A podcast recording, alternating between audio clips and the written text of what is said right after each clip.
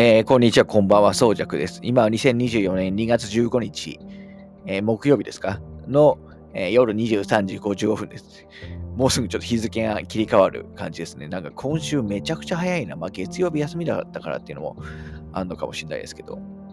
はい。で、えっと、今回はね、えー、本当はちょっと先週金土、まあ土日あたりでね、録音したかった回ではあるんですけど、あの、久しぶりにね、ちょっと映画、映画関連の話をする回にしたいと思います。えー、で、あの、要するに探索、で、あの特定の作品のを取り上げる回ですね。で、えっ、ー、と、お話しするのは、まあ、取り上げるのは、えー、何日公開でしたこれ、2月、日本,、えーと、日本では2024年2月9日、まあ、約1週間ぐらい前に公開された、えー、Five Nights at Freddy's の、えーとお話をしたいと思います。まあこれね、原作はあのゲーム、あのまあ、ホラーゲームなんですけど、あのまあ、このポッドキャスト、あのまあ、最近聞き始めた方もいるかもしれないですけど、あの基本的に、えっとまあ、ゲームと、ね、映画の、えー、話をメインに、ね、取り扱ってはいるんですけど、まあ、特にあのゲームがね、映画とか、あの映像化されたときは、まあ、特に、えっ、ー、と、過去もね、取り上げてくるような、えー、取り上げるようにしてるんですね。まあ、私が好きだからっていうのもあるんですけど、あのー、結構ね、原作と全然違う方向性にね、行ってくれた方が僕は好きだったりもするんですけど、まあ、去年だったら、えー、まあ、それこそグランツーリズムのね、映画の話とか、あと、まあ、マリオの話とかもしましたがね、あとラス、ラストバースのドラマシリーズの話とかもしましたけど、まあね、今年もそれは、あのー、引き続き、えっ、ー、と、やっていくつもりです。で、まあ、えー、そんな中、まあ、2月、先週ね、2月9日に、えー、まあ、ゲーム原作、まあ、今回はちょっとインディー、もともとはインディーゲームではあるんですけど、あのー、が、の映画化となる、えー、Five Nights at Freddy's が公開されたので、まあ、ちょっとそのお話を、えー、一本だけのね、話をしようかなというところですね。ただ、あのー、過去取り上げた、えー、ゲームの映像化、実写映像化作品と、まあ、違う部分としては、私があんまりゲームに対して、まあ、詳しくないというところですね。まあ、これはなぜかというと、この Five Nights at Freddy's というゲームはですね、えっ、ー、と、まあ、もともと、一作目はもう10年ぐらい前にえっ、ー、と、出た作品なんですけど、あのー、基本的に最初、まあ、いわゆる、えっ、と、スマートフォンとか、あの PC 向けにね、リリースされていたゲームなんですよね。で、私、えっ、と、まあ、普段からこのポッドキャスト聞いていただいている方はご存知かもしれないですけど、私、基本的にコンシューマーのゲームは、あの、かなりやりますし、別にやってないゲームでも、どんなゲームだだとか、どんな雰囲気なのかっていうのは、まあ、結構マイナーなソフト、であろうと、あの、分かってるつもりなんですけど、あの、スマホゲーとか PC ゲームは基本的には、えー、やらないので、まあ、例えば今回の Five Nights at Freddy's はさすがにタイトル、有名なのでタイトルは知ってますけど、もうどんなゲームかすらもう正直、あの、えっ、ー、と、よく分かってなかったんですね。えー、なので、今回珍しくちょ、ちょっと、あの、事前にね、えっ、ー、と、多少ですけど調べました。で、1作目なんかは、えー、まあ、主にね、公式周り、公式メディア周りの、え、ものになりますけど、まあ、どんなゲームかみたいなやつも、あの、一通りのね、プレイとかもちょっと見てみた感じですね。まあ、なので、あの、詳しくはないんですけど、まあ、あの、ある程度のね、内容はあの把握してると思っていていただければと思います。はい。まあ、なので、ちょっと最初にゲームの話を少しすると、あのー、まあ、今ね、ちょっとお話ししましたけど、まあ、ハイブナイツアートフレディーズというゲームは、まあ、2000、最初何年でした ?14 年なのかな？えー、にリリースされたゲームで、ちなみに1作目はですね、実は任天堂スイッチでね、後々出てるんですけど、これ、あの、日本語版がないので、えっ、ー、と、まあ、日本のスイッチもプレイできるんですけど、まあ、日本語版はないという、感じですね。はい。で、これどんなゲームかというと、あのー、主人公は、基本あんまりですね、その、えっ、と、ストーリーが、あの、背景と、あの、バックグラウンドのストーリーちゃんともちろんあるんですけど、あの、お話がね、ゲーム中にものすごいちゃんとしてあるわけ、ようなゲームのタイプではなくて、あのタイプではないです。で、主人公は、あの、やあの夜間警備員なんですね。あの、ピザ屋さんの。あの、確か一作目ピザなんで合ってるよな。うん、ちょっと違ったらね 申し訳ないですけど で、夜間警備員なんですよ。で、午前0時から6時までの間、あのー、まあ、警備員なんでね、えっ、ー、と、なんですが、あの、その建物を守守んないといけないというか、まさに警備をしないといけないんですよ。ただ、そこのあのピザ屋さん、ピザレストラン、まあ、ピザレストランって言っても、あの、あれですよ、あの、あの、まあ、日本で、ねあるような、そのピザ、宅配ピザのお店じゃなくて、ちゃんと店店内に、えー、が広くて、まあ、いろんな設備もあって、まあ、ちょっとね、えっ、ー、と、遊園地っぽい設備もあのあって、ちょちょっとなんかて、ちっちゃいアミテーマパークみたいになってるんですよね、あのピザ屋さんが。で、そこを、まあ、やや夜の間、あの警備しないといけないと。で、ファイブナイツ、つまり5夜、5夜ですね。5夜にわたって警備しないといけないんですけど、あのー、具体的に何をするかというと、あのそのピザ屋に、えっと、アニマトロニクスですね。いわゆるあの動物、まあ、動物的な、まあ、例えばクマクマっぽいあのものとか、動物の格好をした、まあ、見た目は着ぐるみです。着ぐるみが近いと思うんですけど、あのーあの着ぐるみぐらいのサイズの、あの、いわゆる機械人形ですね。動物の姿をした。あの、着ぐるみがまあロボットになったようなものを想像して、あの、あの大きさでね、ロボ、ああのロボットとして動いてるものを想像していただけばいいんですけど、あの、そのアニマトロニクスが、あの、夜になると、どうやら、あの、あの暴れ始めると。いうところで、そのアニマトロニクスから、機械人形から、あの、生き残らなきゃいけないんですね、この主人公の警備員は。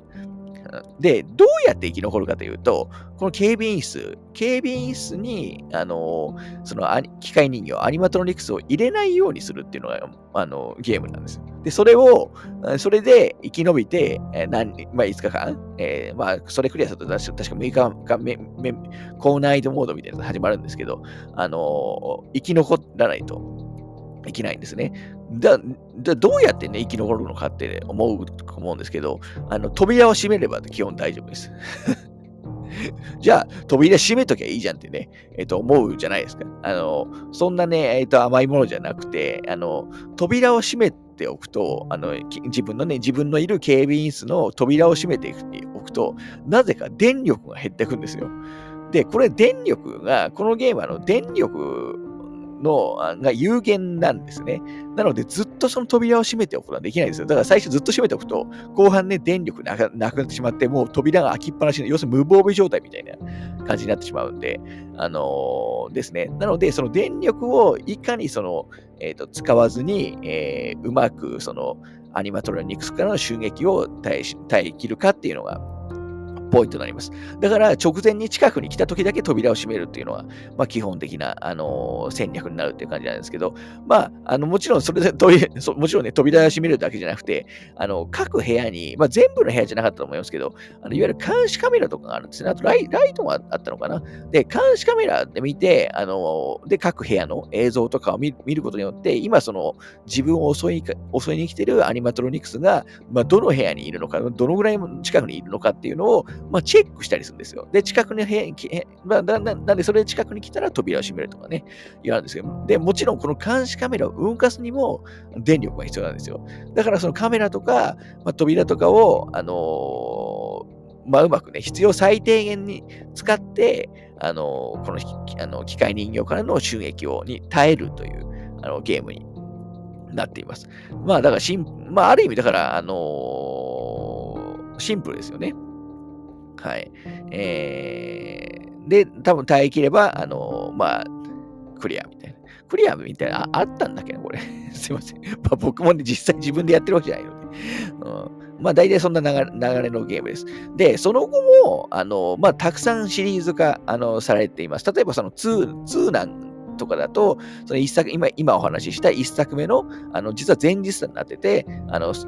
その1作目の何年か前の店舗が舞台だったりしますし、まあ、その後も、あの、ピザレストランから、例えばその、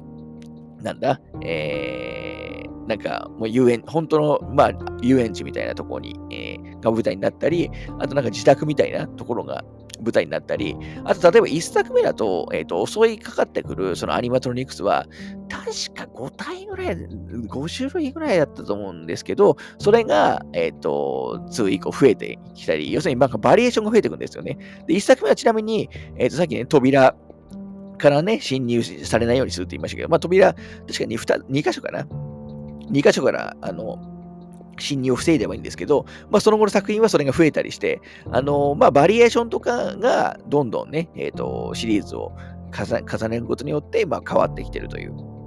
感じです。あの最初の方はね、ナンバリングがついてたんですね、4までかな。はい。で、その後も、えっ、と、まあ、外伝とか、まあ、シリーズ、えー、作とか、まあ、いろいろ作られますと。で、例えば、近作だと、あのー、実実質8作目とされている、Five Nights at Freddy's VR。 Help Wanted っていうね、作品があるんですけど、これがですね、まあ今タイトルにね、VR っていうのがついてる通り、あの VR ゲームなんですよ。まあ一応非 VR 版もリリースされてるみたいですけど、で、これが実は、まあ、VR 作品になるんですけど、初めてコンシューマー機で出た作品なんですね。まあ、なので、あの、確かプレステ VR とかでも、あの、プレイできるはずです。あの、それは知って知ってます。ただいき、これ、いきなりね、VR 版、よく Five Nights at Freddy's 知らないのに VR 版もやるのもちょっとなと思って、私もさすがにやってないですし、で、その後、あの、実質一番最新作と言ってもいいと思うんですけど、Five Nights at Freddy's Security Beach っていうね、作品があるんですよ。で、これは、あの、まあ、一作目の前のね、その VR 版、これもそうなんですけど、これはあの、えっと、スティールウルプスタジオっていうね、もうこれもともとインディ、あ、ちょっと言い忘れましたけど、これまあ、もともとはインディーゲームで結構本当に、えっと、かなり小規模で作作られてるゲームで、あの、作られてるね、制作者、スコット・カーソンさんっていうね、えー、方なんですよ。この方、ちょっと後でね、映画の話するときも、あの、お話しすると思いますけど、なんですこ、このゲームはもう本当、このスコット・カーソンさんが、あの、もう作ったと言ってもいいようなゲームではあるんですけど、あの、要するにまあ、個人レベルの延長で作ってたゲームなんですけど、これ VR 版からは、えっ、ー、と、ちょっとね、大きなタイトルになってきたんで、えー、スティールウールスタジオっていうところとね、共同開発するようになってななったんですね。で、一番新しい作品としては、まあ、この後一応もう一回ね、ちょっとにススピンオフみたいなの出てるんで、まあちょっと最新作と言えるかどうかわかんないですけど、まあ一番近作として、 Five Nights at Freddy's、えー、 Security Breach というね、さっきもともちょっと言った作品があるんですけど、これはまあシリーズ初の、まあ、かなりお金をかけた、えー、作品になっていて、で、これが、あのー、いわゆるコンシューマーですね、いわゆるプレイステーションでも実は出ていますと、プレステ5とかプレステ4でも、えー、出ているという感じで、なので最近結構、そのコンシューマーでもようやく出るようになったという感じです。なので最近は出てるっていうのは私は知ってはいたんですけど、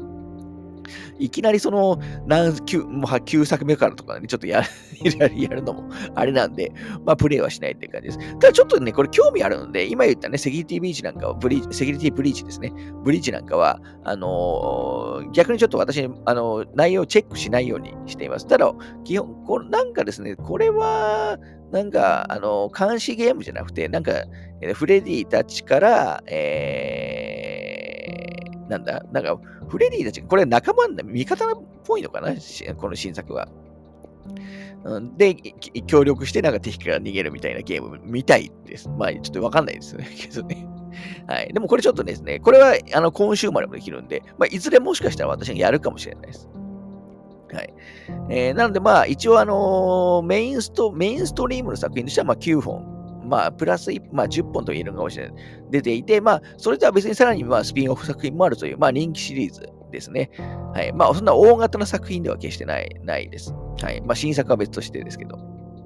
はい。なんで、まあ、基本は、あの、警備員になって、まあ、警備員、まあ、立場はね、作品でちょっと違ったりもするんだけど、あの、今回ちなみに映画はね、作先ほどちょっとお話しした一作目がベースになってるんで、あのー、まあ、主人、主人公はね、まあ、警備員として働いてるんですけど、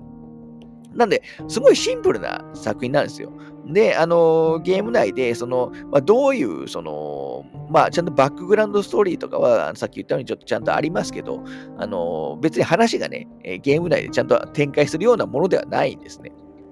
はい。で、まあ、これ、まあ、ものすごく人気あるシリーズ。まあ、日本だと、あのー、まあ、これ、これと、まあ、これアメリカのゲームでは、あるんですけど、あの、まあ、日本だと、あの、多分その実況とかで結構ね、流行ってる、あの、知名度をね、だいぶ上げてきた。だから結構有名なゲームだとは思うんですよね。実際やってる人はどのくらいいるのかっていうのは、ちょっと 微妙なんじゃないかなと、えっ、ー、と、思わなくもないですけど。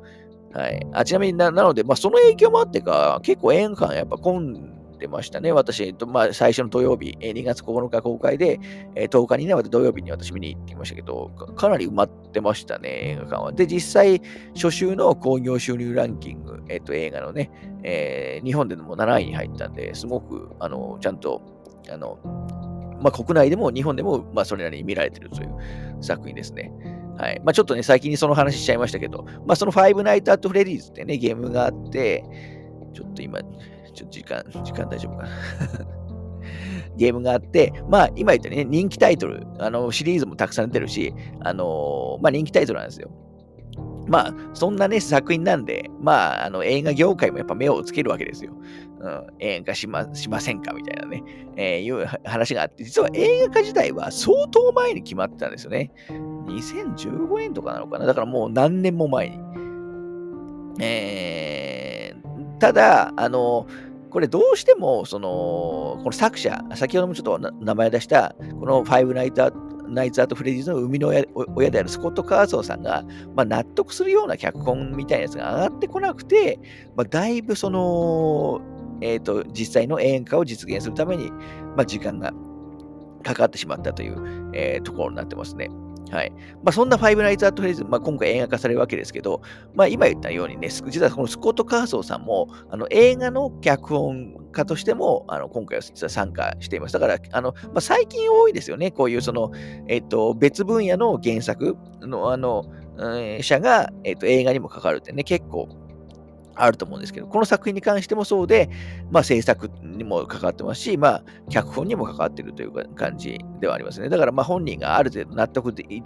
あのできるものが、えーと、できてるんだじゃないかなとは思ってますけど。はい。で、あともう一つ大きなポイントとしては、この、あのー、映画、え、ファイブナイツ・アット・フレディーズの映画版ですね。映画版は、えっ、ー、と、制作が、あのー、まあ、ホラー映画ファンにはもう超おなじみのでですね、まあ、ブラムハウスプロダクションがね、制作してるんですね。まあ、ブラムハウスといえば、まあ、えっ、と、まあ、映画好きだった、まあ、特にホラーが好きだったら、まあ、あのもちろん知ってるブランドだと思うんですけども、私もね、めちゃくちゃ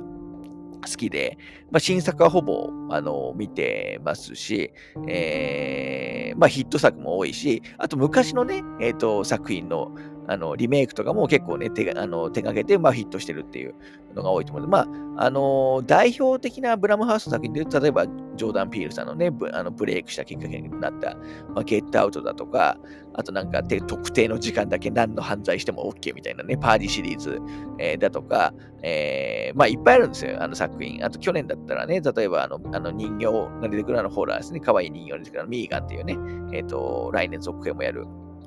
作品だとか、まあ、あの多数の作品を、あのリリースしてるところです。まあ、このポッドキャストで、えーと、お話しした、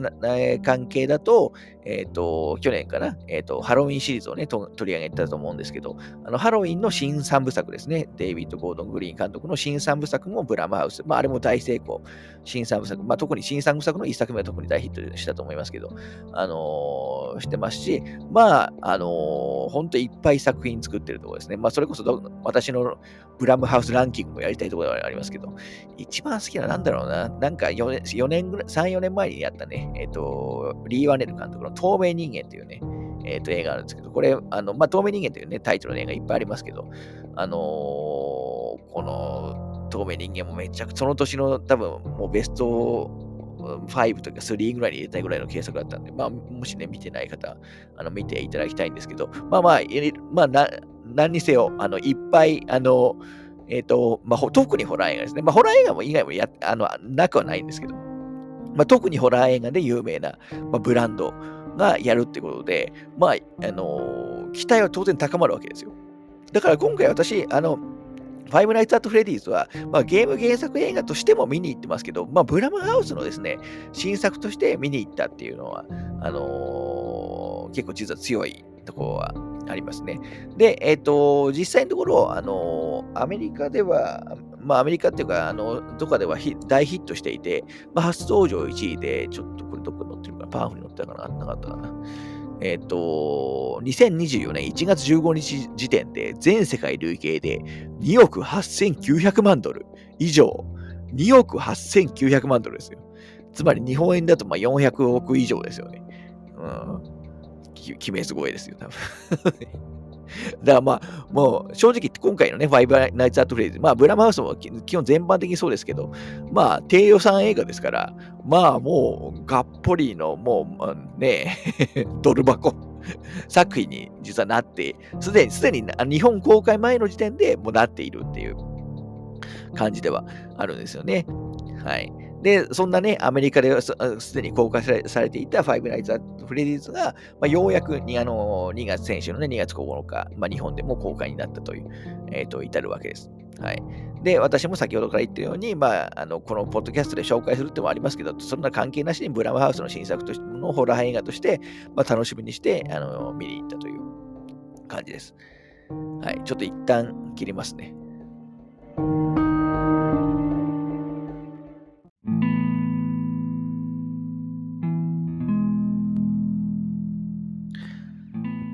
はい。まあ、前提としてね、まあ、そんなゲーム、もともとインディーゲームから始まった、えっ、ー、と、ファイブナイツ・アット・フレディーズの、まあ、満を持してのあのブラムハウスブランドでの、まあ、映画化ということでね、まあ、注目があって、まあ、実際ね、先ほど言ったように、えっ、ー、と、アメリカではもうすでに大ヒット、まあ、日本でもね、結構あのヒットしてると思いますけど、あのー、になったわけなんですけど、まあ、えっ、と、個人的に映画化するにあたってどうなるのかなと思って、った点がやっぱ2つあるんですね。で、1つが、やっぱりそのファイブナイト・アット・フレディーズって、まあ僕はその、えっ、ー、と、知らない時でも、やっぱり、あの、印象、一番印象にあることとして、ファイブナイト・アット・フレディーズって、やっぱりその、えっ、ー、と、いわゆる動物人形ですね、アニマトロニクス、えー、がやっぱりすごい人気あって、あの、まあキャラクターとしてもね、人気ある。で、それを映画内でどうするのかなと思ったんですよ。まあ CG バリバリでやるのかなと思ったんですけど、実は CG はですね、ほぼ使ってなくて、えー、いわゆる実際のね、まあ、マベットというか、実際の人形で、えっ、ー、と、を操縦する形で、あのー、く、えっ、と、機械人形たちが登場する感じです。で、その機械人形の、あの制作、まあ、いわゆるマスコット、今回のね、まあ、あのマスコットである機械人形たちの制作を、あの、えー、してるのが、あの、まあ、セサミストリートがね、おなじみのあの、ジム・ヘンソン・クリーチャーショップっていうね、まあ、すごく有名な、あの、で実績がある、あの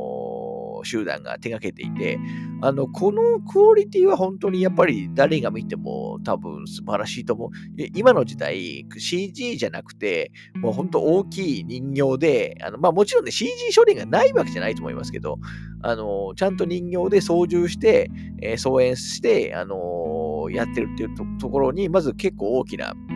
えっと、魅力を感じましたね。実際、あの、ゲームの制作者であるスコット・カーソンさんは、あの、撮影現場を訪れて、ちゃんとこの、えっと、アニマトリニクスの、あのー、なんだ、出来栄えを、まあ、結構頻繁にチェックしてたみたいです。なので、まあ、ある意味原作者、まあ、お墨付きのあの内容になってるわけですね。で、あと、あのーもう一つ気になったのが、これだからさっき、あの、冒頭の方でね、ゲームの話しましたけど、あの、ゲームあんまりね、お話があるわけじゃないんですよ。だから、ストーリーどうすんだろうと、とあの、思っていたんですね。えー、なので、そのあたりは、じゃあ、もう、あの、なんか、ブラムハウス的なね、まあ、肉付けがされてて、まあ、要するに拡張されてるんですよね、ストーリーは。で、まあ、どんな話かというと、ちょっとストーリー、えー、今手元にね、パンフあるんで、まあ、パンフに載ってる、まあ、導入部のね、ちょっとストーリーだけ、えー、と読んでみようかなと思います。はい。えー、謎の失踪を遂げた弟の行方不明事件に苦しみながらも、妹の親代わりとなり、必死に仕事を探していたマイクは、廃墟化したレストラン、フレディ・ファズベアーズ・ピザの夜間警備員として働き始める。深夜の見回りの中、マイクはかつて店で人気だった機械仕掛けのマスコットたちが目を光らせ、自ら動き出す姿を目撃。マスコットたちは可愛らし可愛らしい姿から一転、廃墟への侵入者に牙を向き始める。彼らは一体なぜ動き出したのか、このレストランで次々と起きた子供たちの失踪事件の謎とは、マイクは妹と共に生き延びることができるのかとね、いう風にちょっとストーリーのね、ところには書いてあるんですけど、まあ、なので、一応ですね、今回の主人公、えー、マイク、えー、なんだっけな、フルネームちょっと忘れちゃったな。マイク、えー、マイク、マイク・シュミットか。で、このマイク・シュミットっていうのは、あのゲームのね、一作目の主人公と、あの名前同じみたいです。まあ、ゲームの方はの主人公の名前はなんかクリア語に分かるとかそんな感じだったみたいですけど。で、このマイク・シュミットは、まあ、子供の頃です。まあ、今はあの大人なんですけど、子供の頃に弟があの誘拐されてしまうんですね。あの自分のしかも目の前で家族のキャンプみたいな感じだな。まあ、外で食事してるときに、えっ、と、弟が目の前で、えー、まあ親、親はその時いないいないんですけど、目の前でちょっとさらわれてしまうと。まあ、それをずっと、あの、なんですかね、えっ、ー、と、まあ、トラウマになってるというか、そんな感じなんですよ。で、その後ね、ちょっと親親もいろいろあっていなくなってしまって、あのー、このマイクは、あのだいぶ年の離れたね、妹と一緒に、えっ、と、暮らしてるんですよ。まあ、本当親子ぐらいね、え見た目は、あの、年離れてるんですけど、で、妹をね、養う必要もあるんで、まあ、働かなきゃいけないんですね。で、でも、まあ、ちょっとうまく、あの、えっ、ー、と、仕事もうまくいかなくて、まあ、そんな中、あの、紹介されたのね、まあ、いわゆる、あの、ハロワ的なとこ、ハロワじゃないですけど、ワーク的なところでね、紹介されたのが、えー、レストランの夜間警備員なんですね。ただ、このレストランが廃墟化したピザレストランですよ。なんでそんなとこね、あの、警備する必要あんのかっていうね。しかも、しかもなんで夜、夜、あの、思わなくもないんですけど、まあ、なんかオーナーのこだわりっていうね、えー、らしいことがわかりますと。で、そこで、えっ、ー、と、働いて、あの、働くことになったら、なったんですけど、まあ、そこにゲームと同じように、えっ、ー、と、結構大きい、自分よりもね、自分の身の丈よりも大きい機械人形が、あのー、あるんですね。で、それが、あのなんか勝手に動き出したりするのを、まあ、目撃すると。で、最初はね、実は、あの、仲良くやったりもするような画面もあるんですけど、まあ、最終的には、この、えっ、ー、と、動物人形たちから、えっ、ー、と、襲われることになってしまうんですね。まあ、で、あの、妹もね、そこに連れて行ったりもするんですけど、まあ、そこで一緒に襲われたりする中で、まあ、どうなっていくかという話になってます。はい。で、人間キャラクターも結構他にもいっぱい来て、このマイクたちをね、ちょっと、に、えー、と嫌がらせをしているやつだとか、まあ、あの、これは別に言ってもいいと思う。まあね、死んじゃったりも、そういうやつは死ん死んだりするんですけど、結構普通に人は知る、あの内容になってます。はい。で、一応その人間的な黒幕、まあ、さっきね、誘拐事件の話もあるってあの、誘拐事件的なね、のは昔あるって話しましたけど、実はこの件の黒幕もちゃんと出てくるような感じになっています。はい。まあ、なので、まあ、そのあたりちょっとゲームだと描かれなかった分を、あの、まあ、映画として成立させるために、まあ、いろいろとね、あの、話を、まあ、作っているとあのいう感じです。はい。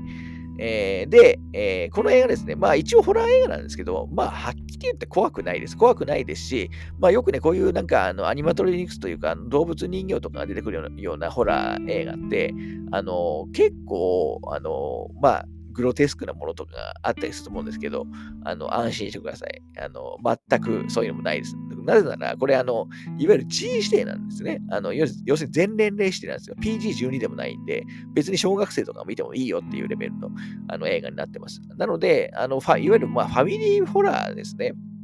はい。なので、怖さとか、まあちょっとね、残虐描写とかを求めてる人にとっては、まあ物足りないかもしれないです。あの、しかも怖い部分に関しては、あの、まあ直接的に怖いというより、いわゆるジャンプスケアというか、あの急に出てきてびっくり。まあこれゲームのそうそうなんで、まあある意味ね、ゲームリスペクトなのかもしれないですけど、あの、みたいな、あの、急に出てきてびっくり的な、あの、えー、部分ばっかりです。はい。なので、全く怖くないです。あの、まあ、小学生とか見るとちょ、ちょっと怖いかもしれないですけど、あの、なので、えっと、ごか、あの家族で見見たい、見たい場合とか、あの、ホラー初心者なんだけどっていう人には、すごく、まあ、入りやすい、怖さ的な意味ではね、入りやすい作品になってるのかなと思います。はい。ただですね、まあ、このストーリー、今ちょっとね、話しましたけど、その、えっ、ー、と、まあ、なんで子供の頃はね、この主人公のマイクがトラウマになってたりするんですけど、あんまりこのストーリーと今回の、まあ、ファイブナイツ、まあ、ファイブナイツとフレディーズは、その、えっ、ー、と、ピザレストランの警備員が、あのー、まあ、機械人形から襲われる、えー、っていうね、え部分が、まあ、核となるはずなんですけど、そこが、まあ、あんまり個人的にはマッチしてないなというのはちょっと感じましたね。あと、結構その、まあ、回想シーンとかも多いですし、えー、ちょっとど、どこまでがこれリアルっていうのがちょ、ちょっとわかりづらいシーンがですね、あの、多かったりもするんですよ。うん、なんあと夢、夢をね、見るシーンとかもあるんですけど、まあ、で、夢がいろんなことを示唆してるっていうのののとかの、まあ、いろいろあったりするんですけど、ちょっとそのあたりの関連の描写が、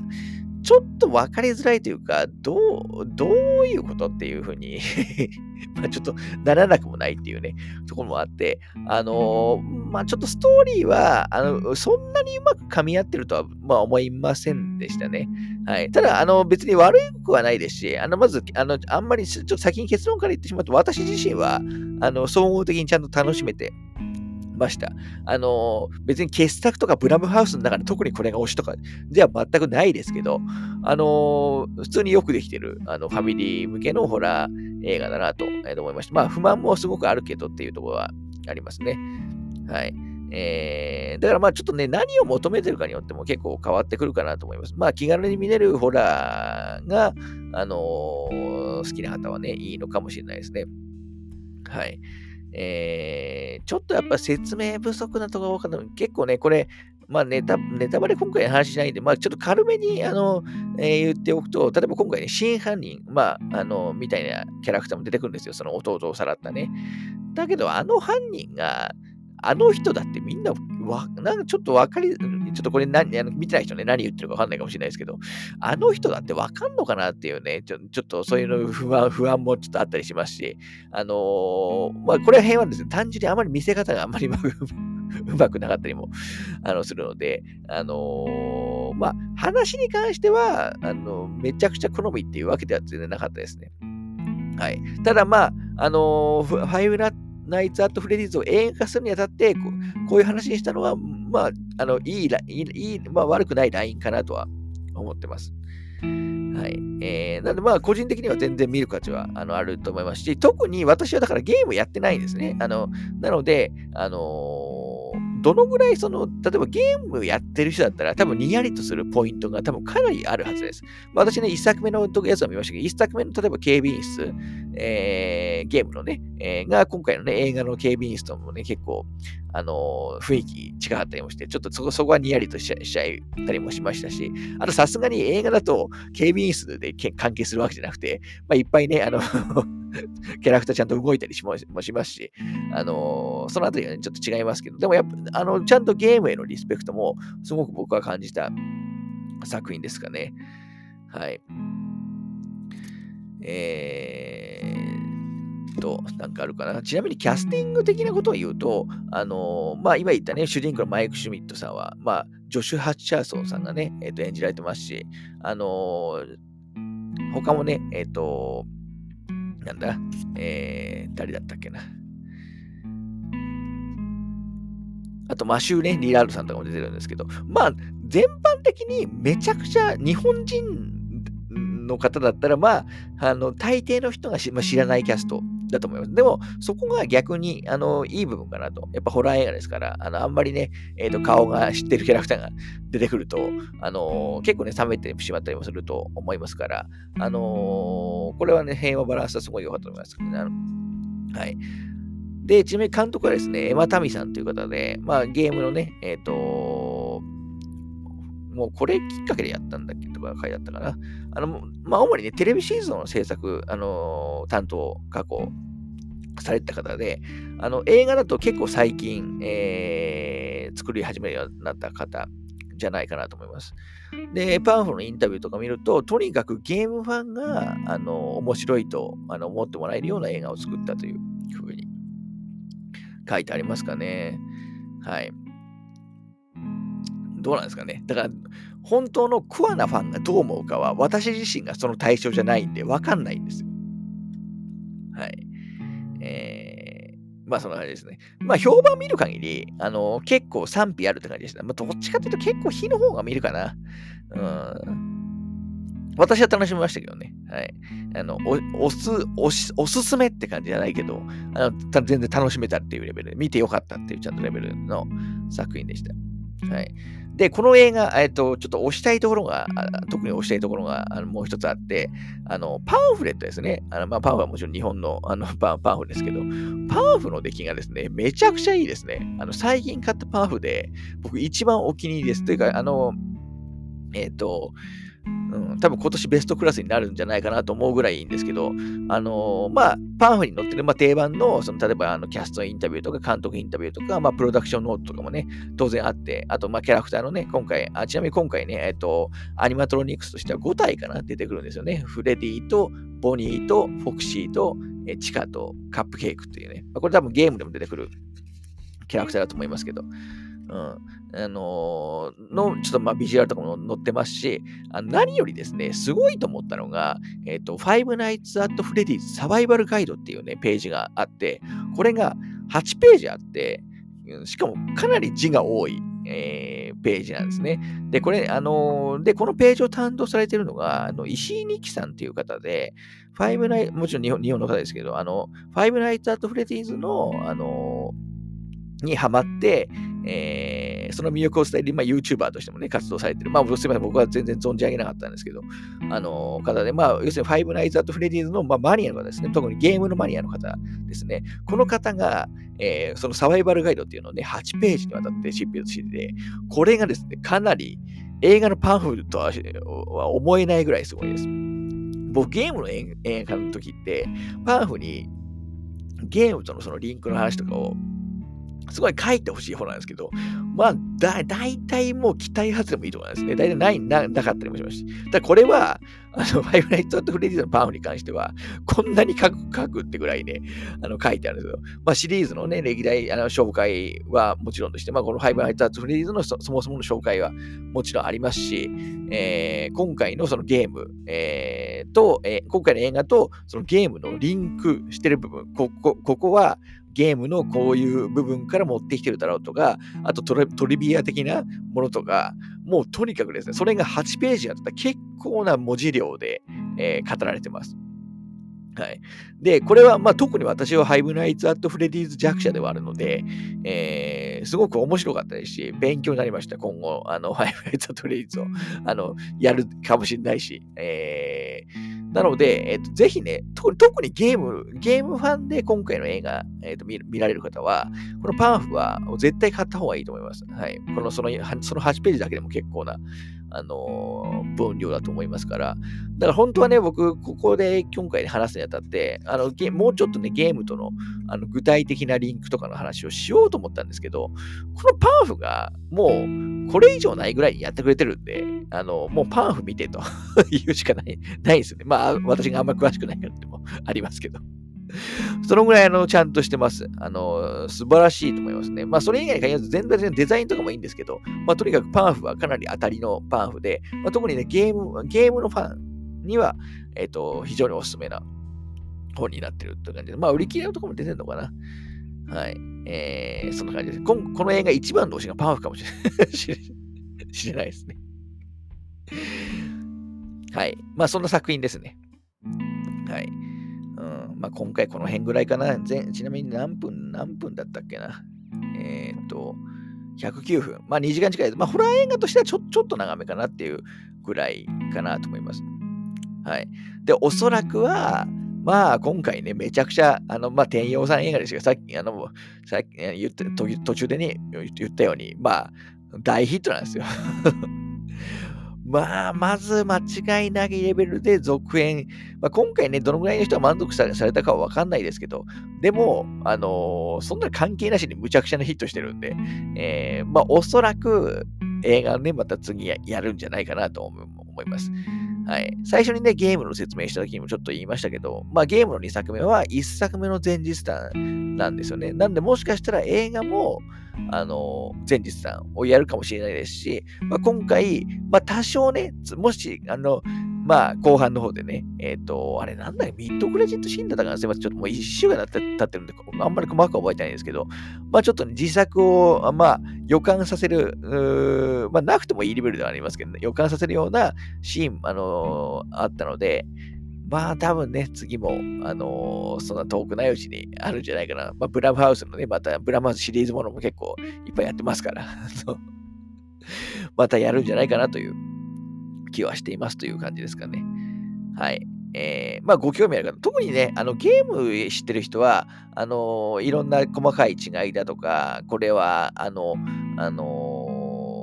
ゲームで言うと、あそこのあの文の、ああそこのなんなんなんですか、あそことリンクしてるなみたいなのを見るのもあの面白いと思いますし、えー、まあ、話は、話はさ,、まあ、さっきも言ったように、えー、ちょっとね、好みが分かれるっていうのと、あんまり組み立てがそんなにうまくいってない感もなきにしもあらずですけど、あのー、でもそういうのも含めて、まあ、気軽に見れるとは思いますから、はい。えー、特にね、家族とか連れて行くホラー映画としては、ね、非常にいいんじゃないでしょうかというところで、今回はちょっとファイブナイス・アット・フレディーズの、えー、紹介でした。はい。今年はどうなんですかね、えー、ゲームの映画。映画化決定してるやつはね、めちゃくちゃいっぱいある、何十本もあるんですけど、公開日まで決まってるやつっていうレベルになると、実はあんまりないんですよね。あのー、それこそ、まあ、1個前あのソニックの話の時話しても、ソニックの映画第3弾は今年の、えー、12月、えー、何何日だっけ、まあ、あの北米ではね、12月20何日に公開される予定ですけど、多分日本だとそれぐらい来年でしょうし、はい。いっぱいね、映画の予定されてるんですけど、予定されてるんですけど、まあ何かね、また次、次が何になるかはちょっとわかんないですけど、はい。まあまたね、そういうものがあったら話していきたいなと思います。はい。ということで、今回を終わりますね。